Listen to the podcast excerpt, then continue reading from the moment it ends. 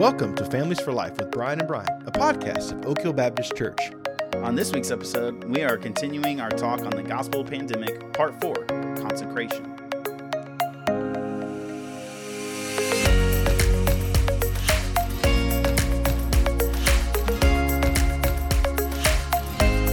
Welcome. Welcome back, Brian. What's up, man? How are you doing? I'm doing good. How about you? Man, I'm doing okay. So just, you know, living life. Living life. Living La Vida Loca. You know what I can't stand? The this might life. this might this might get get people on our, our listeners. I don't know. But you know, when people say I'm living the dream, you know, it's like, how are you doing? Oh, I'm just living the dream. No, you're not. You're not living the dream, and you know it.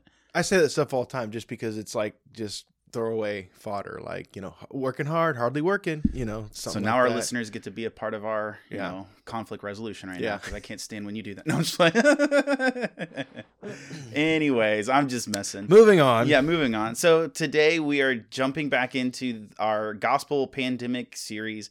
We're going to be talking about um, this idea of consecration, and we'll get to that in a minute. But, but Brian, I wanted to ask you, What is, uh, wh- why do you feel like this is such an important series to talk about? Yeah, I really feel passionate about this because there are, how do I put this gently? And and I include myself, I include myself in this group as well, but uh, Christians have not really taken up the mantle of evangelism and discipleship well in right. the last um, bit. You know, we look at all the research and statistics, and, you know, every, every, by every measurable thing, baptisms are down, church attendance is down. You know, uh, I saw a study the other day that confidence in pastors is very oh, low. Yeah. Hmm. And a lot of that's because they don't have a relationship with a pastor. And then what they see in the media is always negative, yeah. moral failure or money or what, you know, you know, something All like that. Things. And so I really feel like this is so important. We as Christians have to gravitate, because this is what Jesus came to do. He mm-hmm. came to share the gospel and make, he, he became the gospel. Yeah. He is the gospel, but he, to make disciples. Yeah. And so we are to take up that mantle. And so, you know, I include myself in that as well. It's a challenge for me and and for all of us to to do this. Yeah, that's a really good word. Thanks for saying that. And uh, I mean, that really segues right into what we're talking about today yeah. in, in this idea of consecration. And really, it's, it's this idea of holiness and, yeah. and obedience to to God and what he has called us to do. And that's a good point. I mean, whenever we are saying one thing about the gospel and then living completely different life, I mean, we're we're basically just dragging Jesus' name through the mud. Right. And so we've got to work on this idea of being consecrated, set apart for Christ. Yeah. Elements of holiness, sanctification, obedience. Yeah. Which obedience is, has a negative connotation yeah. in the church, which it really shouldn't. And we're going to talk about that today. Yeah. Hopefully we can help us all think obedience is a good thing. Let's um, jump in. Yeah. Let's talk about holiness. So, so give us a little bit about, like, what is holiness? Where does it come from? Yeah. I think we have to start from the theological perspective of God's holiness. Yeah. I really feel like that's important, because God is this, is the source of holiness. And, you know, God's holiness means he is separated from sin, devoted to seeking his own honor. That's from systematic theology. Mm. And that just means there's no sin in him. He cannot and, and will not sin. Always yeah. good, always true, always righteous. And that's what uh, holiness is. And and there's some verses that back that up for us. Yeah, so there's this in First Samuel two two where it says, "There is none holy like the Lord, for there is none besides you." And that really reinforces one of my favorite things about God, is that mm-hmm. there is nothing like God. That's right. He is the creator, and everything else is creation. Right. And so he is just completely different. And Isaiah, in Isaiah six three, it has that that thrice holy, holy, holy, holy is the Lord of hosts.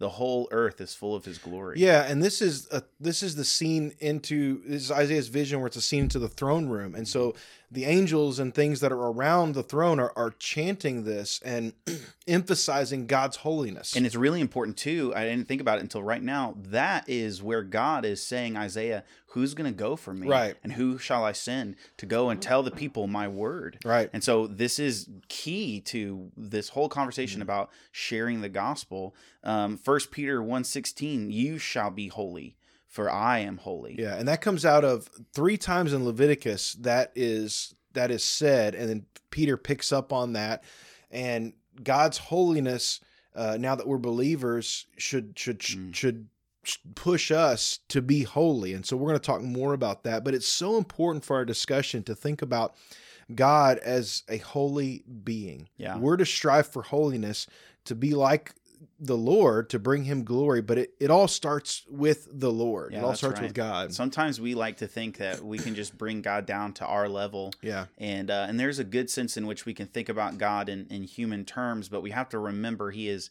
God. He's not he's not just another person. Right. Um, and so we get to see this clearly in the person of Jesus, where right. God did come down to us, but he didn't let go of any of his holiness in that. So let's talk a little bit about Jesus' holiness. Yeah, I love, uh, there's several verses, but a couple that I pulled out. First Peter two twenty-two, he committed no sin, neither was deceit found in his mouth. First John three five, you know that he appeared to take away sins, and in him there is no sin. And then Paul is in agreement with these other uh, apostles in First Corinthians five twenty-one, for our sake he made him to be sin, so God making Jesus to be sin, who knew no sin, so that in him we might become the righteousness of God. Yeah, and that simply just means that that Christ never sinned, and all of the things that he went through, all the temptations that he he defeated because he was without sin, and then God decided to put our sin on him to take away our sins. Right. He was the spotless lamb. He became the perfect sacrifice to atone for our sin. And th- that's really important theological point. We cannot believe that Jesus had any sin. The Bible tells us that he did not. He right. lived a righteous life. But for for the doctrine of salvation, we cannot believe that Jesus had any sin. Yeah, if we if we don't get this, like, we're not saved. I mean, this right. this is absolutely crucial in uh, our walk with the Lord. And so that brings us to our own holiness. We understand that Christ took our sin from us. He then gives us his righteousness. Right. So it's funny, we say our holiness, which is none. Right, exactly. Yeah, he he gives us, yeah, his righteousness. And, and that, you know, it, God sees it as ours. Right. He credits it yes. to us, but it's not from us. You're right. That's There's right. no righteousness in us from ourselves. That's right. So like Second Corinthians five seventeen, we are become a new creation That's in right. Christ. That's right. And so God looks at us and the the the sin, the imperfection, the impurity, the transgressions are removed because of the atonement of Christ. And it's not a fake thing. It's not like God just says, yeah, you're good, but really we know who you are. Right. No, it's like, it's really a change that happens in your life. That's what sanctification is. It, That's right. It gets applied to you, and then you start living it out. That's why you you actually change, and right. it's an amazing thing. Um, but there are there are a few things here that we need to look at. Um, some of the major changes that happen in our lives is who's in charge now. Yes. Uh, Jesus is. That's and, right. and a lot of people really struggle with this idea of Jesus as our Lord. Yeah. So, I mean, the Bible talks about we are free in Christ, but both Paul and Peter agree.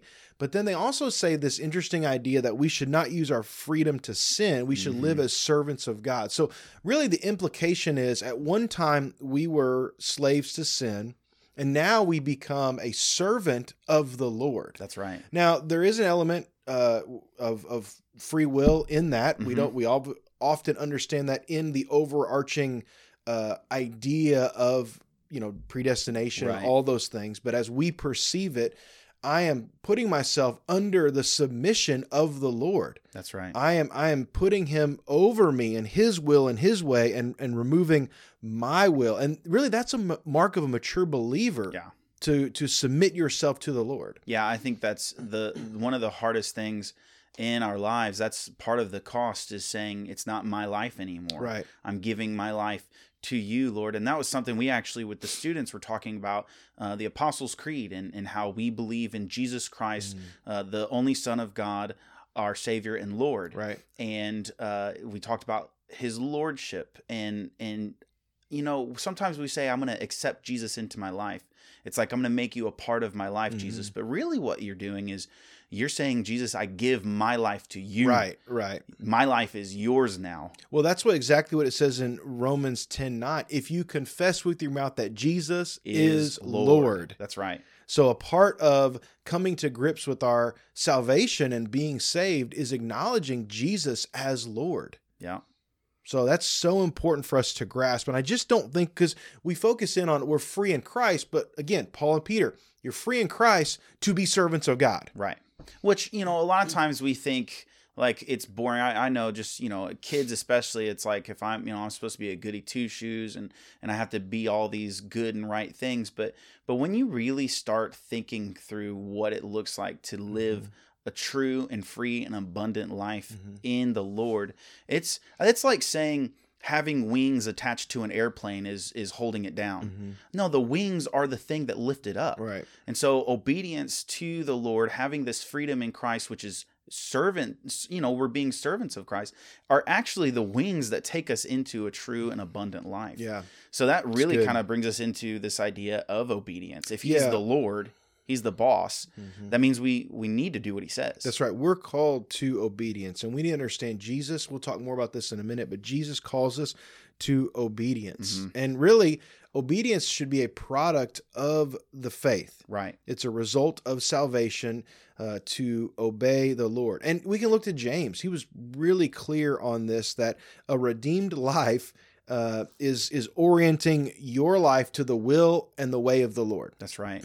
Yeah, I think that's good because it's a lot of times we think obedience and faith are two completely opposite things, but in reality, they're they're the, they're two sides of the mm-hmm. same coin, and you don't have one without the other. Yeah. Um, faith produces obedience, right? And I think the reason that obedience has such a um, you know, it, it, it's such a, a dirty word in the church yeah. is because we don't rightly understand it. You know, we think about obedience in ter- we always run to extremes. Right. We think about obedience in terms of like a like a Pharisaical kind of right. belief, where obedience means I have to dress a certain way and act a certain way and do certain things. Now, sometimes, yes, because if our life is reflecting sin, right. that must change, but God is not saying that we're to change all these external, right. outward things. He's really driving at the heart. Right. There are external changes that do happen when the heart has changed. Right.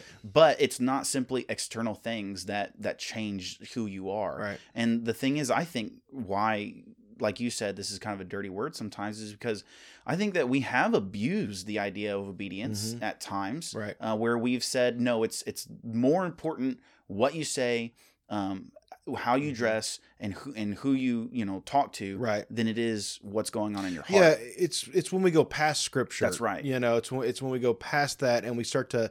To, to mandate. A great example is, you know, the Pharisees tithing off their herbs and mint yeah. and things like that. That's great if they want to do that, but that's not a scriptural thing to put on other, other people. people. And so when we're saying, well, you must do this, that's outside of Scripture, yeah. then we get into a, a bad part of obedience. But to say that you must obey the Word of God should be something that every Christian Uh, is is drawn to and and embraces. Yeah, because I mean that's like saying that's like saying, hey, you need to be holy the way I am holy, not hey, you need to be holy the way Christ is holy. Right, exactly. And that's those are two very different things, um, and it's very important we get this because the truth is, and you were talking about this before before we got on here, this idea of being a sinner and a saint all at the same time. Right. Obedience is hard because we will fail, we yeah. will sin. So how do we reconcile that fact? You know, Martin Luther had this idea of simultaneously justified and sinner. Yeah. How do we reconcile those two things in one person? Yeah, that really made me think about uh,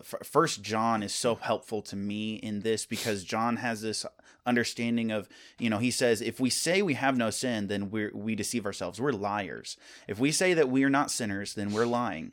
Um, but then he says, if we're not walking in uh, God's love and in his commandments, then we are not uh, mm-hmm. of God. Yep. So he has these two ideas going on, and he says they're both true. Mm-hmm. And uh, the cool thing is, is that if you do sin, which you will, we have an advocate, Jesus Christ, who has Uh, cleansed us of our sins. And so that's where the gospel is is met in this idea we are both sinner and saint. Yeah, we come to grips with that, that justified, we're justified mm-hmm. in, in righteousness. So positionally speaking, right, we are we are made right, but we still wrestle with the flesh. That's right. We're not enslaved to sin, but we are tempted by sin. And I would really challenge people. Romans seven is a really great chapter to to, to come come to grips with this whole thing.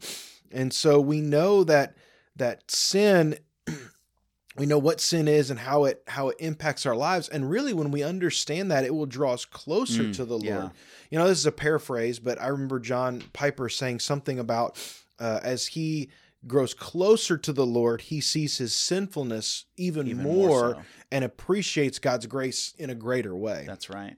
Well, in another sense, like the closer you get to the Lord, the more you feel your sin, but also the holiness of God burns your sin away. Yeah. I mean, it's like getting closer to the heat source. It's going to burn away the dross. Right. And uh, and that's what we need. Yeah, and Jesus is so just graceful and merciful. You know, he's such a good Lord and a good master, and he's been through all of these things. You know, I love mm-hmm. in Hebrews four, for we do not have a high priest, that's Jesus, who is unable to sympathize with our weakness, but one who in every respect has been tempted as we are, yet without sin. Yeah. Let us then with confidence draw near to the throne of grace that that we may receive mercy and find grace to help in the time of need. That's huge. As we were reading through our, our resource, the um, Master Plan of Evangelism, I just saw he was talking about how Jesus was patient mm. with his disciples. Yes. I mean, his disciples just couldn't get what he was saying um, because it was just so big, so beyond them. And he was patient with them. And they failed over and over and over again. But the, the thing that's true about them, though, is there was always like this forward progression. Mm-hmm. They were growing, but it was a steady and slow process. Right. But Jesus was patient with them. Yeah. And uh, I'm glad he's patient with me. That's right. And, and just because we sin doesn't mean that we're not saved. You know, we find forgiveness and hope in Jesus. And, uh, you know, but it also, just because we sin doesn't mean we shouldn't strive for holiness. That's right. There's that balance there. And that's part of the process of sanctification. We've talked about sanctification and what it is. It's so important that we understand that our whole life is lived to become set apart, to become holy, to become more like Christ. Yeah. And we're never going to get there until the end. So we need to just keep striving and keep pushing towards holiness. And by God's grace, He will do amazing things in your life that you never thought, thought. He could do. That's so true. And um, as we're kind of th- thinking through this idea, we gotta we've got to obey Christ. Mm-hmm. We've got to be holy like He is holy. So let's talk a little bit then about what Jesus did yeah. and some of the things that We're he always taught. Looking at the example of Christ right. in this in this resource and in this in this from God's word. So we know that Jesus lived this holy life, um, but I love you kind of put this in here. He he wasn't living a self-righteous life. It wasn't it wasn't like he was just doing whatever he wanted to do. What's great about Jesus, Him being God himself, he also submitted himself to God the Father. Right. It wasn't his will that he was doing. It was the Father's yes. will that he did. That's the holiness that he was living out. Yeah, and I love that Jesus didn't live by the letter of the law. Of course, he obeyed the law, but he also thought about the spirit of the law. Mm-hmm. For instance, when he taught about when he taught about murder, he included hate. Saying that, you okay, you may say you've never murdered anyone, but you've hated a ton of people. And he says, that's the same thing. The root of murder is hate. Yeah. He talked the same thing about, about adultery and lust. You know, he always brought these things around to say, you know, there there's an element of obedience that you're missing. Yeah. You know, and it's like my kid, you know, I may say to my children, I need you to go pick up your room.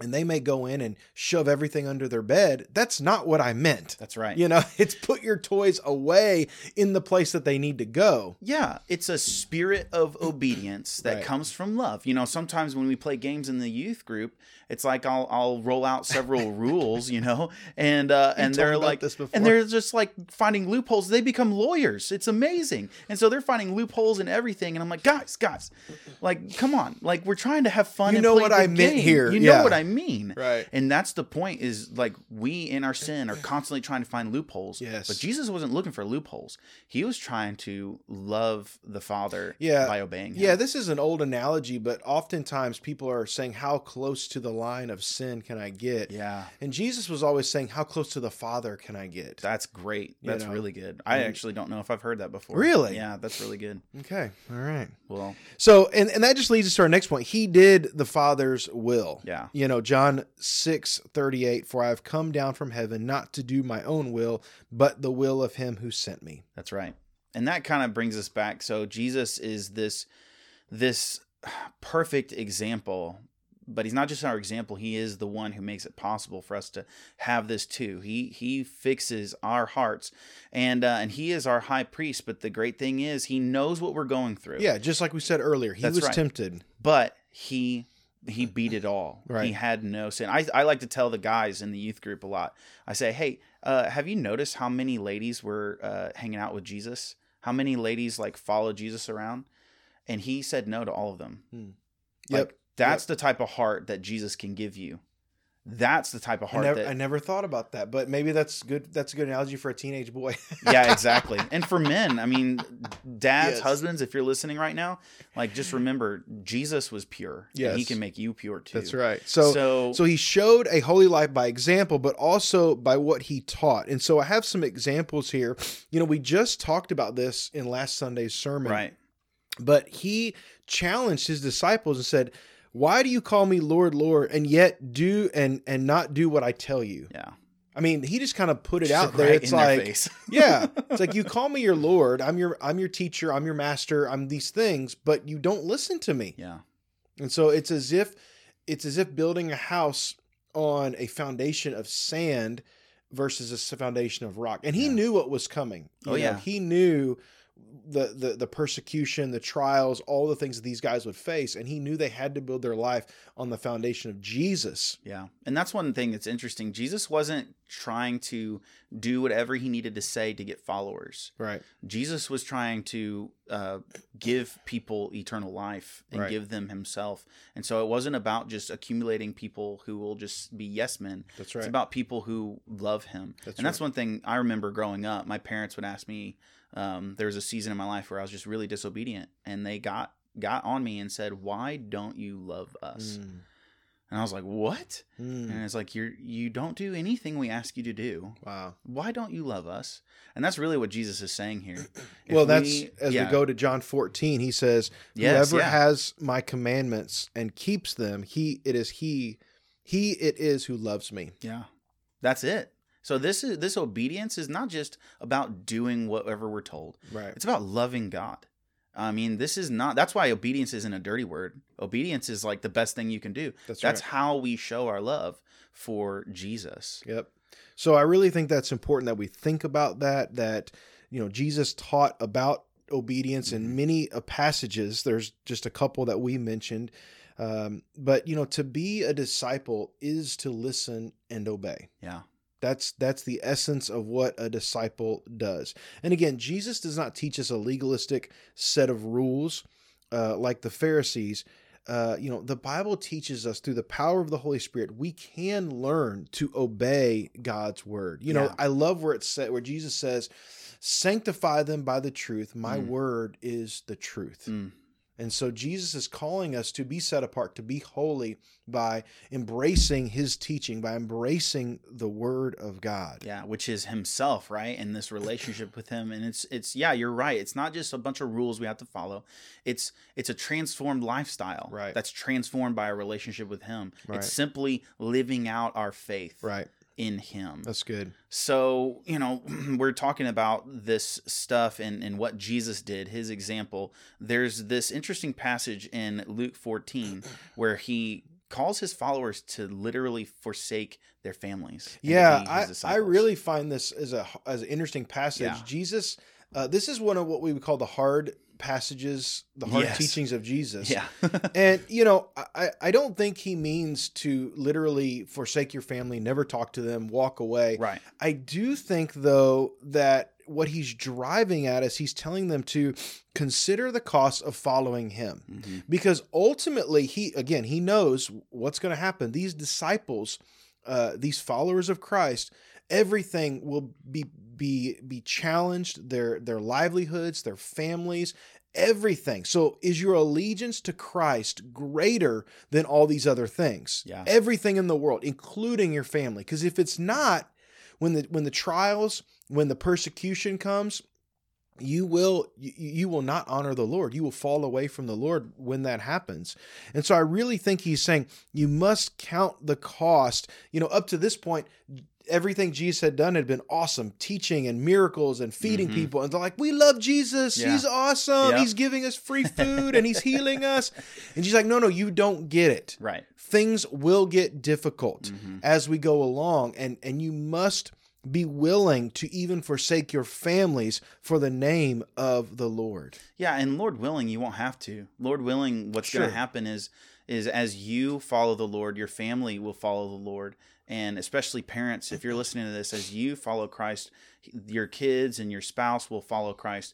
Um, but in the off chance that you are, you know, a parent and your spouse is is not on the same page with you, um, it, it can be difficult. And yes. Jesus even says, you know, you think I came to bring peace? I didn't come.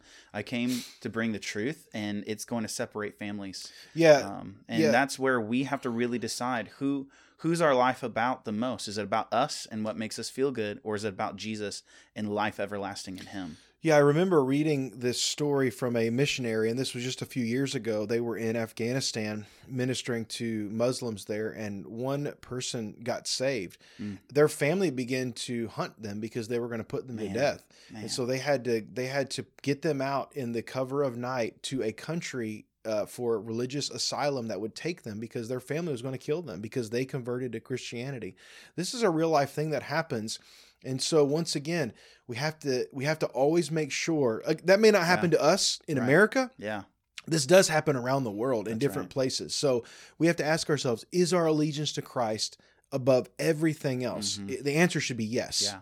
And it's the thing, you know, it's count the cost. It's going to cost everything. You're going to have to sell everything. You're going to have to abandon everything. You're going to have to give away your whole life. But the cool thing is, it's like that story Jesus says, the man, he sold everything and he bought the field that had the grand treasure right. in it. Mm-hmm. You count the cost. It's going to cost everything, but you're going to get abundantly more than all this life has to offer. That's right. So the cost is worth it. We're not trying to scare anybody. We're trying to say, yeah. no, it's going to cost you something, but also know you're getting everything in return. Yeah, that's right. We are giving our lives to the Lord. And I think many people miss that. I, I think people when, when, and, and it's in the way we, the way that we, we preach the gospel. Yeah. You know, oftentimes it's, oh, come get a better life. Come, right. come get saved. You don't go to hell. Mm-hmm. But we miss the part about our, we become servants of the Lord. We're, right. we're giving our life, our ways and our will disappear so yep. we can become servants of God. Yeah, that's good. It's good for us to be challenged to consider the cost. But listen, be just like you said, the blessings of being a child of God far outweighs any burden. And I love where Jesus says in Matthew eleven, he says, come to me, all who labor and are heavy laden, and I will give you rest. Yeah. Take up, take my yoke upon you and learn from me, for I am gentle and lowly in heart, and you will find rest for your souls. For my yoke is easy and my burden is light. That's great. That's, that's what it's about. You know, we, we give our lives to Jesus because, uh, because he is life. Yep. And he and he is good. And so we can rest in him. And so what does this look like, though, for our real lives, like everyday application? Um, what a part does obedience play in evangelizing, in discipleship? Yeah, I think first we have to understand that the Great Commission is calling us. It says, teach them to obey all that Jesus taught. Mm. It's not just to go make converts. Again, we're making disciples. Yeah. Part of that, it talks about baptism, you know, it talks about these different elements, and one of them is teaching them to obey what Jesus taught. Mm, we mm-hmm. cannot we cannot miss that. Part of sharing the gospel and making disciples is relaying Jesus' teaching in a way that people will want to conform their life as they become a believer. Yeah, that's good. I mean, and I think part of this is just living it out to to really convey that well, like you've got to be living a life of of mm. obedience. Uh, we're supposed to be examples. Yes.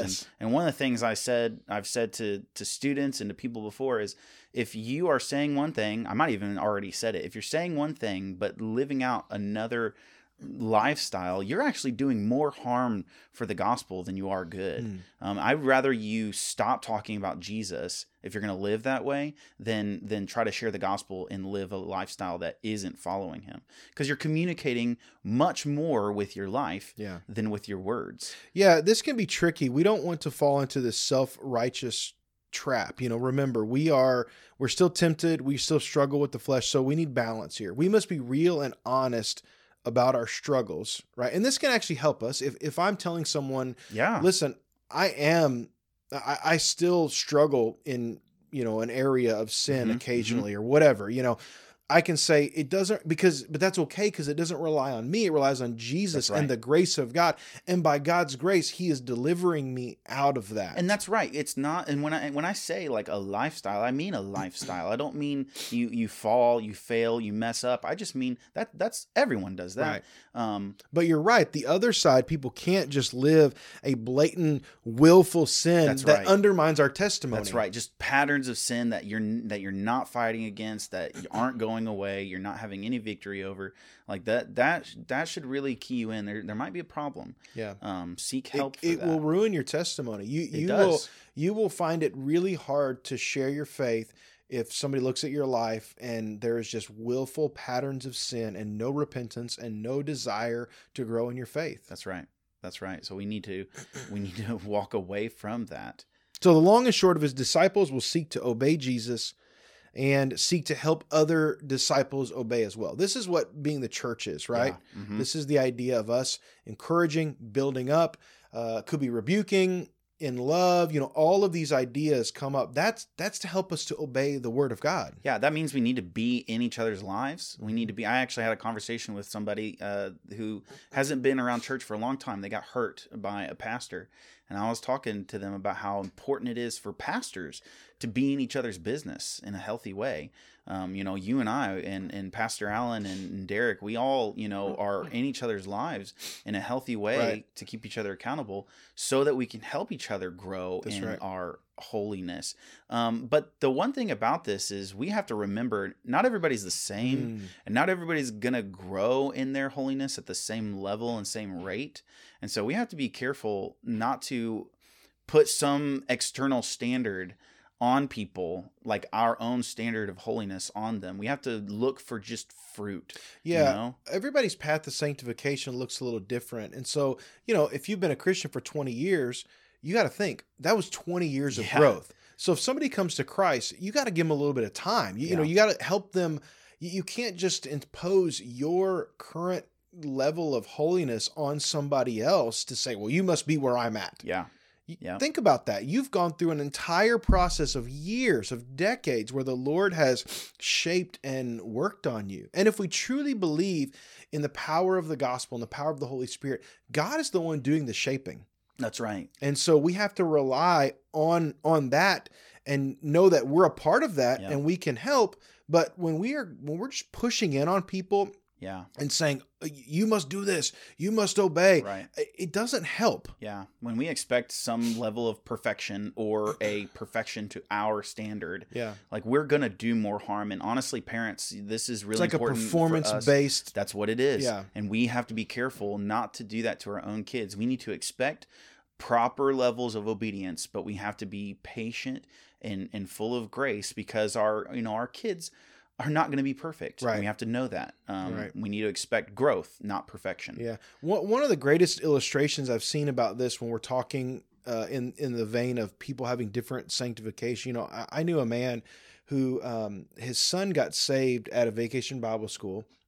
He came home, uh, told his parents about it. His parents went to church. They got saved. Well, this mm. man was, he drank a lot. And, yeah. and knew that this was a problem in his life. He literally, as soon as he got saved, that day went home, poured out his all his mm. alcohol, never had another drink. Man. So he knew that was a stronghold in his life, and yeah. that was something. Now, there was another man that I knew who struggled. He he he got sober, mm-hmm. but then he relapsed. Yeah. Got sober and then he relapsed. It took three or four times before God was able to help deliver him from that permanently. Right. And so I want us to be careful that just because somebody falls or just because somebody struggles, instead of, you know, pointing at them and say, "Oh, well, I, I you know, I knew that you weren't really right. saved, or I knew that couldn't happen," whatever. Help them up. Yeah. Encourage them and build them up and find ways to help them in their walk. I just, everybody's process is not the same. That's right. And we have to be, we just have to be the way Jesus was with his disciples. Right. Patient and graceful, um, helping them forward. So, yeah. A great example of that from scripture is when Peter yeah. denied Christ and then Jesus restored, restored him. him. That's exactly right. And so I think that's a great example of when someone has a repentant heart, how can you help to restore? Not that you're Jesus restoring, right. that God does the forgiving and the, the restoration, but we are helping to to uh, facilitate that and mm-hmm. build them up. Yeah, and that's a big, huge part of obedience is repentance. Mm-hmm. Like repentant, you know, sometimes we think obedience is all about just getting it right all the time. Well, obedience is also about what, how you handle when you get it wrong. Mm-hmm, that's and good. So we've got to just, th- th- those are great examples, what you said, but parents, finally, we want to just give some, some practical family application for parents, uh, in, in, in the family. So how do we do this? Like, yeah, what do I think we do? The biggest thing is parents must commit to holy living. Right. And, and a balance with real living. So yeah. that means living out gospel truths. And we've talked about this before, but parents, we've got to be real and honest with our failings, mm-hmm. with our struggles to, to a certain extent, you know, right. appropriate for children, but we've got to let them know how you live out the gospel in your life with repentance and grace and forgiveness and all of those types of things. I think that is so true. You can't be fake at church right. and then be different Ooh, at home. Mm. You can't do that. You will drive your kids further away from the Lord. Yeah, seek to be the same person. And I think about this often because, you know, when I go to church, uh, I would never like, huh, I would... Oftentimes we treat our families worse because That's we're true. Close to them. Yep.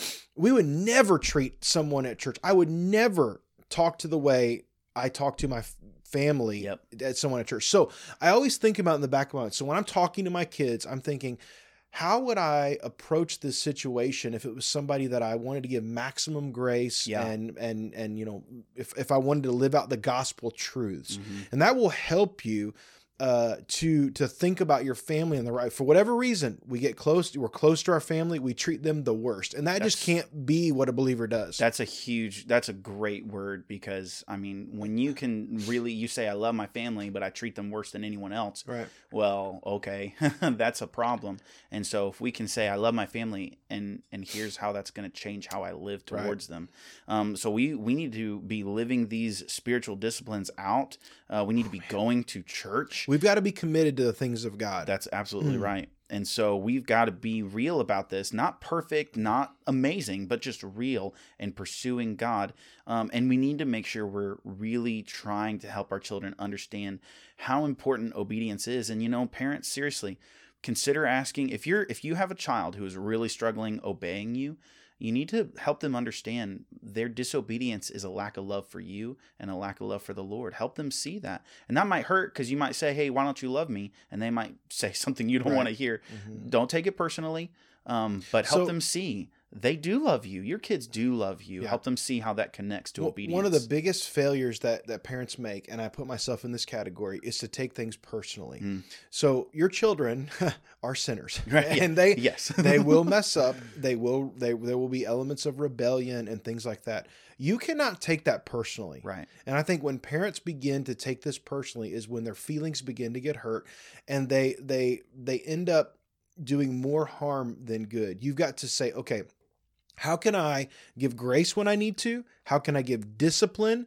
just like the Lord does with us? Yeah. And not not get so down into having hurt feelings, but rise above that to say, okay, God, help me to know what the real problem is here and how to address it. Children often don't even know how to express their exactly. feelings. That's they don't exactly know how to right. express what they're going through. Yeah. It's and, not even just that they're sinning. It's that they don't, they couldn't begin to do the obedience because they just are still growing up as a person. That's right. So we've got to help them process all of this stuff and and figure it out. And we, so remember, they're, they're, they're still they're in, in process. process. Yes, exactly. They're being discipled as well. They will not live this out perfectly. So we've got to give them lots of good reasons mm-hmm. and lots, you know, I've always uh, pushed back against saying obey because I said so. Yeah.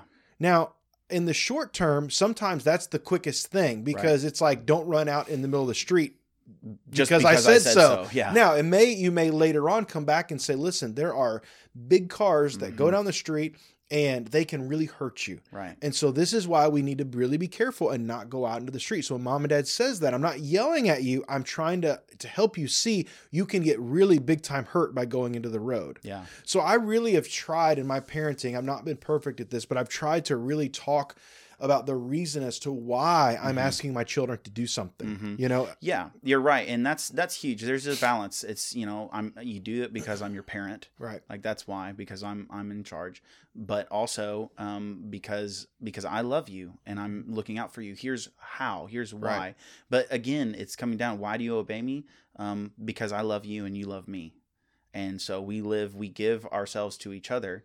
Um, and we're constantly serving one another out of love. That's um, right. So That's we have so to be good. careful not to be angry all the time. Um, you know, there's a, an appropriate place for anger. There's an appropriate place for discipline. And parents, please don't slack in discipline. We're not saying grace means you never, you know, hold your kids accountable to their disobedience. We're just saying, make sure it's appropriate. That's You're right. not going to discipline a four-year-old the same way you would a twelve-year-old. Um, it has to be different. It has to be appropriate. And it has to be full of love. That's right. That's right, man. That's so good. Uh, I, I think that that's a great place to uh, put a pin in it for next I agree. time. Yes. That obedience plays such an important part uh, in discipleship, and it helps us to be able to share the gospel. That's right. So we've got to live this out. We've got to be holy the way the Lord is holy uh, and the way that he empowers us to be holy. That's right. So that people will see how amazing he actually That's right. is. And next week is going to be a huge part in this. And we intentionally did not yeah. push into what we're going to talk about next week because it's so good and we want to get into it. So do not miss next week's episode. Awesome. Well, thanks for listening this week, and, and we'll, we'll see, see you next time.